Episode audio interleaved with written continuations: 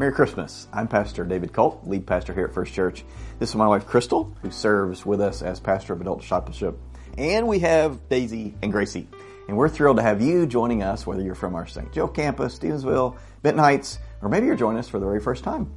Welcome to our house. And as you're watching this Christmas morning, our house is filled with our kids. Our oldest son Caleb, our youngest son Jacob, and his wife, our new daughter-in-law Casey. When they're with us, our house feels more like a home. But even more when you, when we, when we all have moments like Christmas where Jesus is the natural focus as we all sit together, our houses kind of become, our homes become this divine vessel for the love of God who gave his son to be born in a manger to be our savior. So today, our hope is that your home feels wrapped in that kind of love, that kind of hope and joy and peace.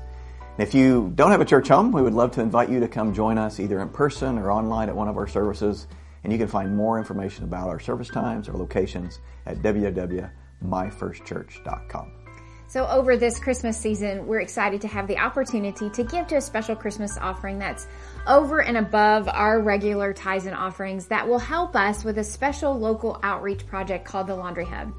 And to find out more about this special offering or to give, you can simply go to myfirstchurch.com forward slash Christmas. So thanks again for having us in your home today. Let us encourage you, all of us, to welcome the Son of God, Jesus Christ, into our homes this Christmas morning. We pray that you have a Christmas filled with the love of Christ, Yeah.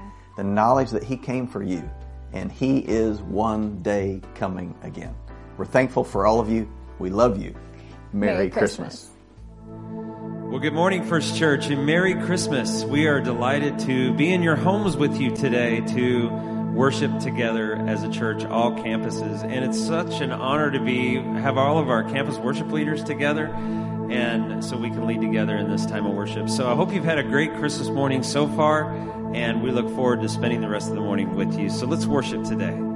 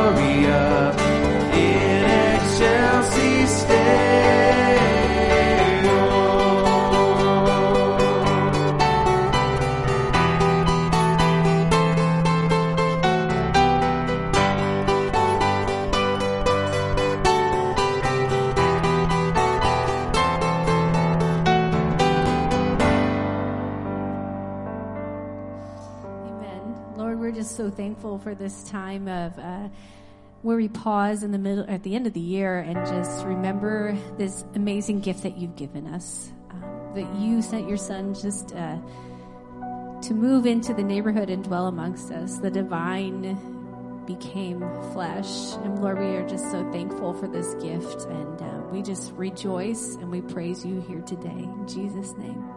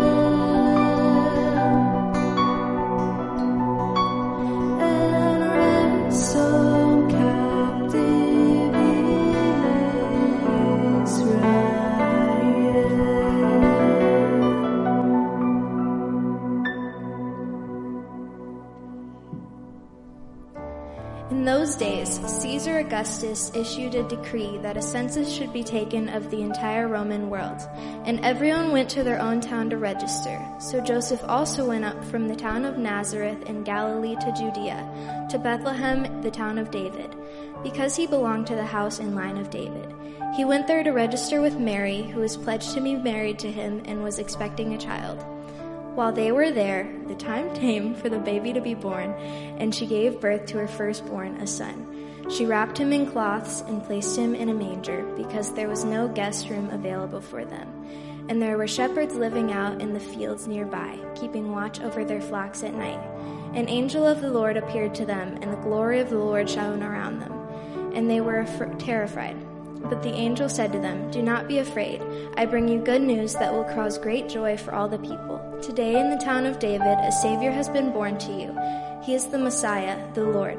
This will be a sign to you. You will find a baby wrapped in cloths and lying in a manger. Suddenly, a great company of the heavenly host appeared with the angel, praising God and saying, Glory to God in the highest heaven, and on earth peace to those on whom his favor rests. When the angels had left them and gone into heaven, the shepherds said to one another, Let's go to Bethlehem and see this thing that has happened, which the Lord has told us about. So they hurried off and found Mary and Joseph and the baby who was lying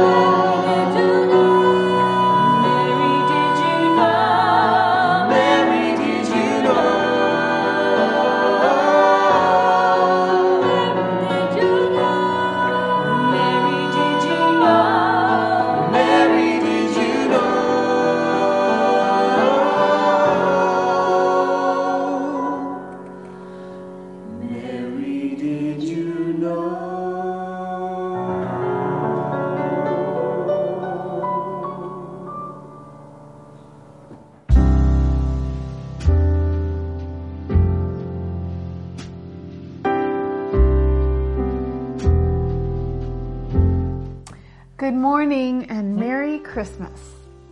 We feel so grateful that you have chosen to let us come into your home this morning on Christmas Day, and here you are in our home too. So welcome.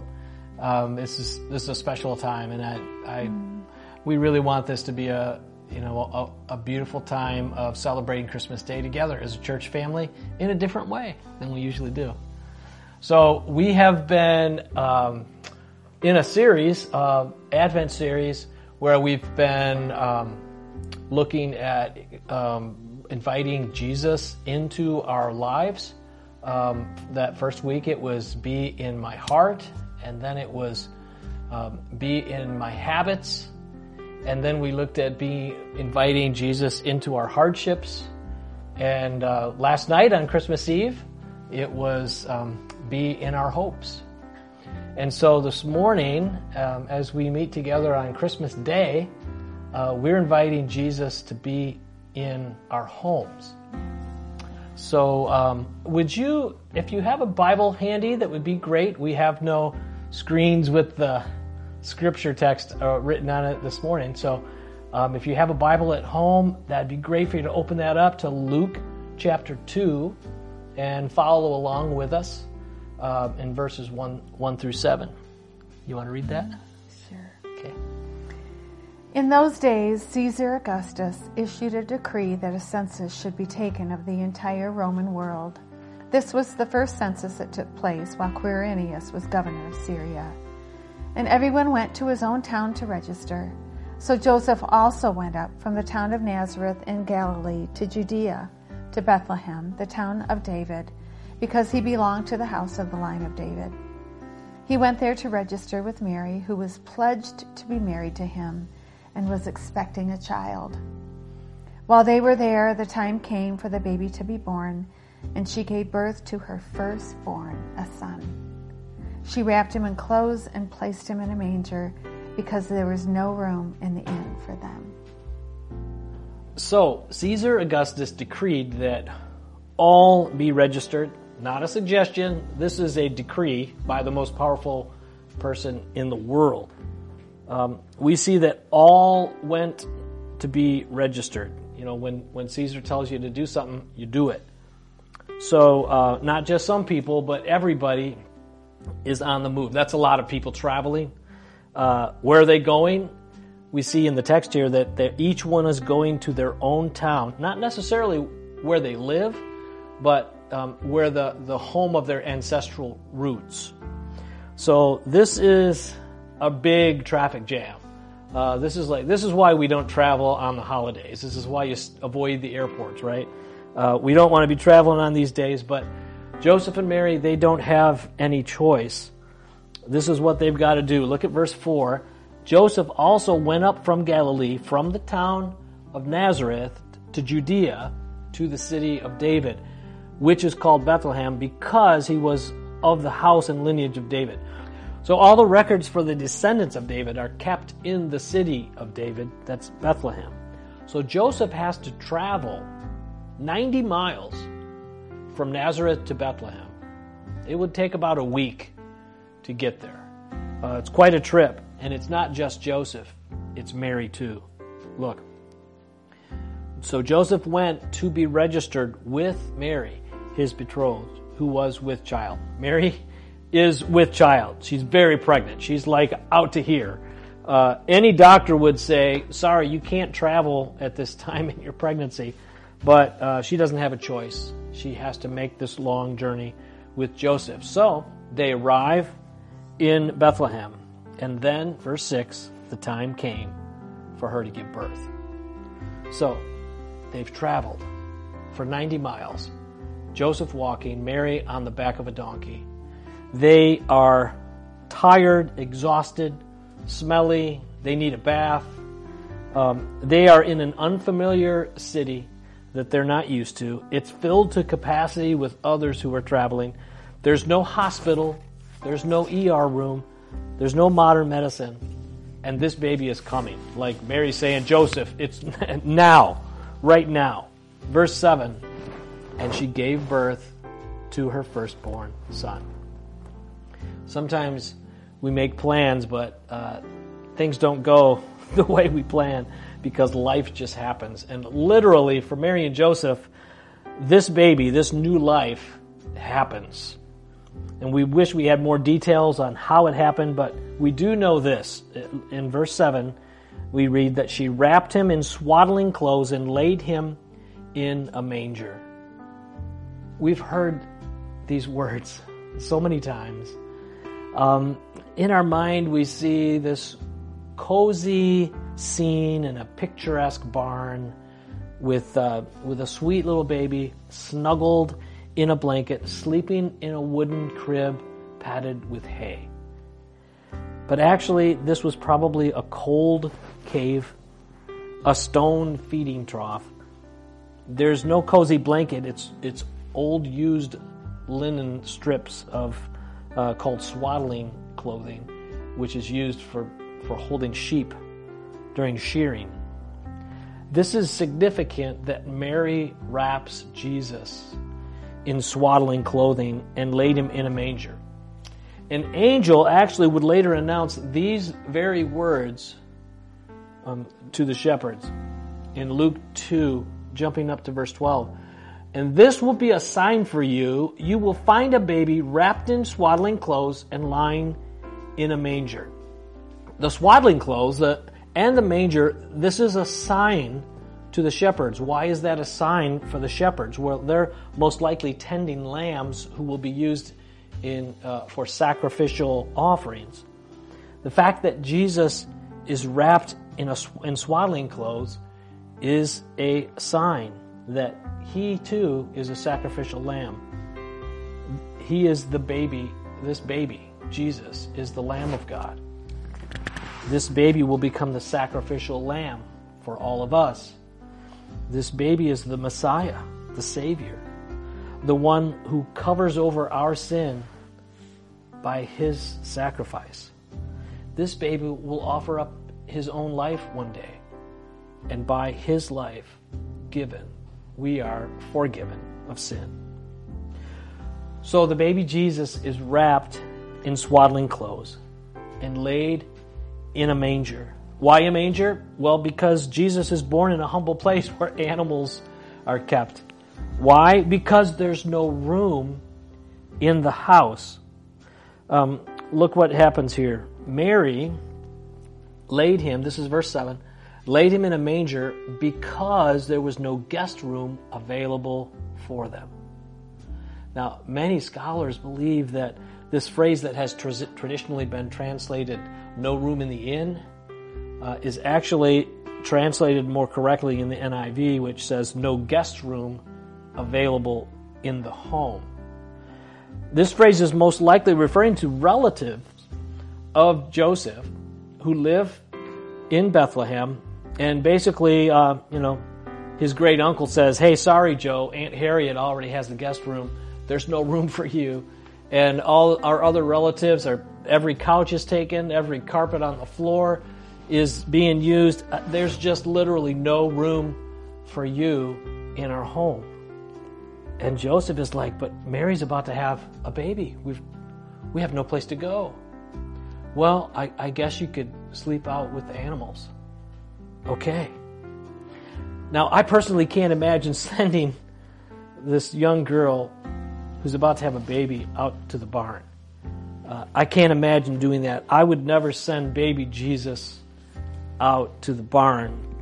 But actually, I believe that Jesus sometimes gets booted to the barn. Jesus wants a spot in our home, and sometimes we just don't make space for. We say to Jesus the same thing that this relative said to Joseph. They came knocking on the door, and the answer was sorry, no room is available in our home. My life is filled with other things, more important things. Um, family is a priority, and my family expects a lot from me. Work, work demands constant attention and long hours. Sometimes I bring work home, right? It's just, there's no way around that. I have a long list of, of house projects, um, and that keeps me busy. By the end of the day, I'm exhausted. I've got nothing left. So what do we do? Well, the entertainment center takes central space, uh, an important place in some of our homes. What is left for Jesus? So Candy and I, we love decorating for Christmas, and you know we really go all out. We have some outdoor decorations. Um, I I go back in the in the woods and cut some fresh boughs, and we use those in some planters. And uh, we have two trees upstairs and another one downstairs.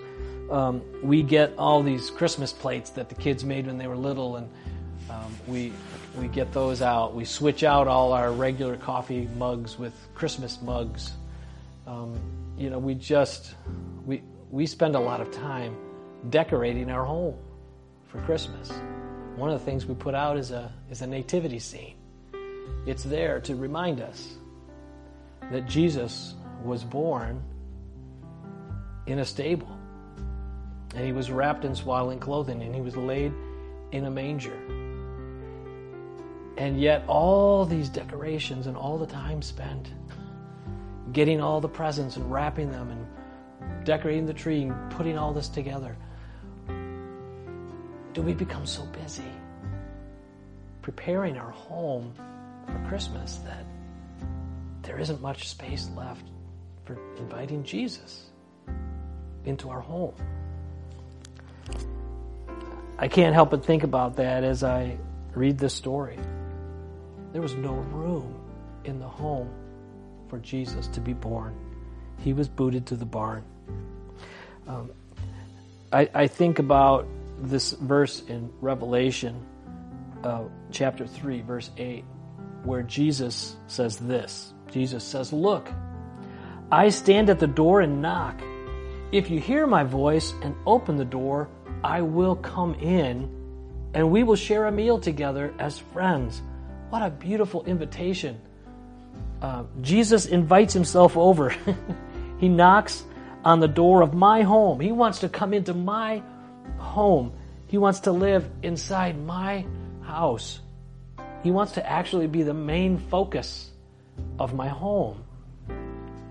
Listen, I have to ask myself do I have room for Jesus in my home? Do you have room in your life to have Jesus central in it? Jesus stands at the door and knocks. He's not going to force himself in. He patiently stands outside in the cold, knocking on the door. So let's not leave Jesus standing outside. Let's not put him in the garage. Let's not boot him to the barn. Let's invite Jesus into our home as we gather for a meal, as we read scripture together, as we pray together, as we play together, as we share gifts, as we spend time as family and friends together. Let's make sure that Jesus is central. I stand at the door and knock. If you hear my voice and open the door, I will come in. That's a beautiful promise. Let's make sure this Christmas that our home is a place where Jesus is not only invited in, but he's given the seat of honor at our table. Let's experience the joy and the love and the peace that comes when Jesus comes into our home. Let's put Jesus at the very center of our home life. Today on Christmas Day and every day in the coming year. Let's pray together. Lord, I know that you are knocking on the door of my home, and I want to open the door to you. So, Lord, we, we invite you in. We invite you into this space in our home, in our hearts. We invite you into every part of our lives the hardships, the hopes, the habits. Lord, be, be central in my home. Jesus, thank you for coming to this human planet as a vulnerable little baby, being wrapped in swaddling clothes and laid in a manger. Lord, thank you for coming to us. We receive you. We take you into our hearts and into our homes. In Jesus' name, amen.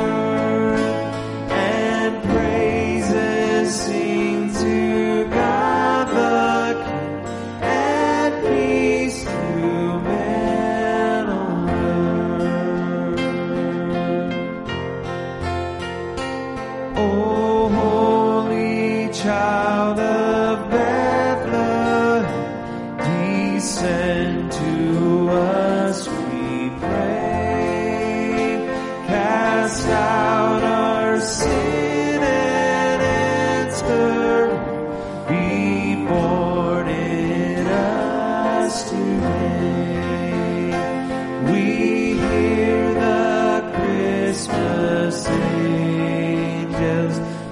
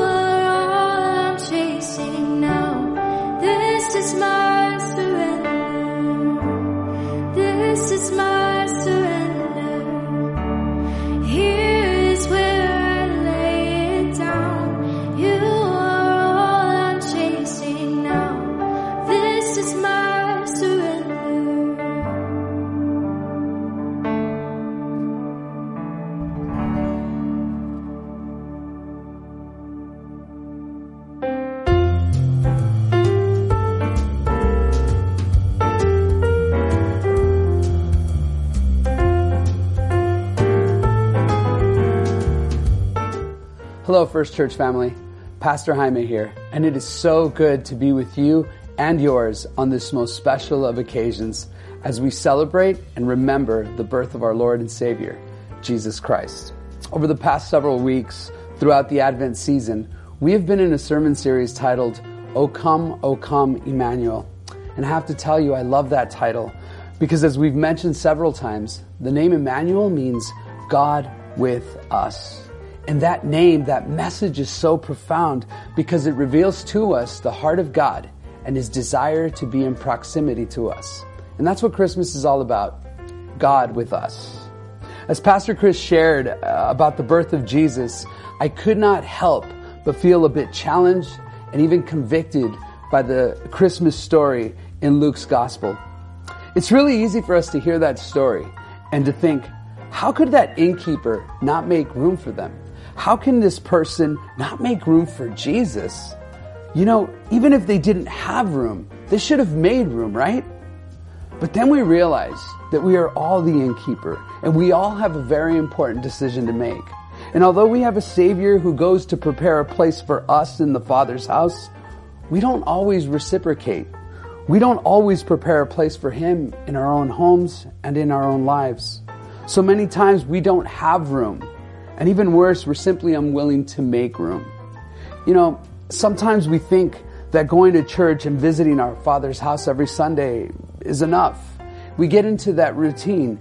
And, and don't get me wrong, we, we should definitely do that. It, it's really important for us to be in fellowship with each other and to worship our God together. But friends, God's not just interested in weekend visits from us. Our Father, He wants full custody of His children. That means weekends. That means weekdays as well. And He wants us in His house, but He also wants to be in our homes too. And Revelation 3 reminds us that He stands at the door and He knocks because He wants to abide with us and He desires to reside in us. That's the kind of Father we have. And that is the kind of Savior that we need. 2 Corinthians 9:15 says this, "Thanks be to God for his inexpressible gift." And that inexpressible gift, that gift too wonderful uh, for words is Jesus. And my prayer is that we would not only accept this priceless and precious gift from God, but that we would make room in our lives and in our homes and give him the place that he deserves in our lives. Thank you for joining us and thank you for inviting us into your home today. And be encouraged, for unto us is born this day in the city of David a Savior who is Christ the Lord. God bless you and Merry Christmas.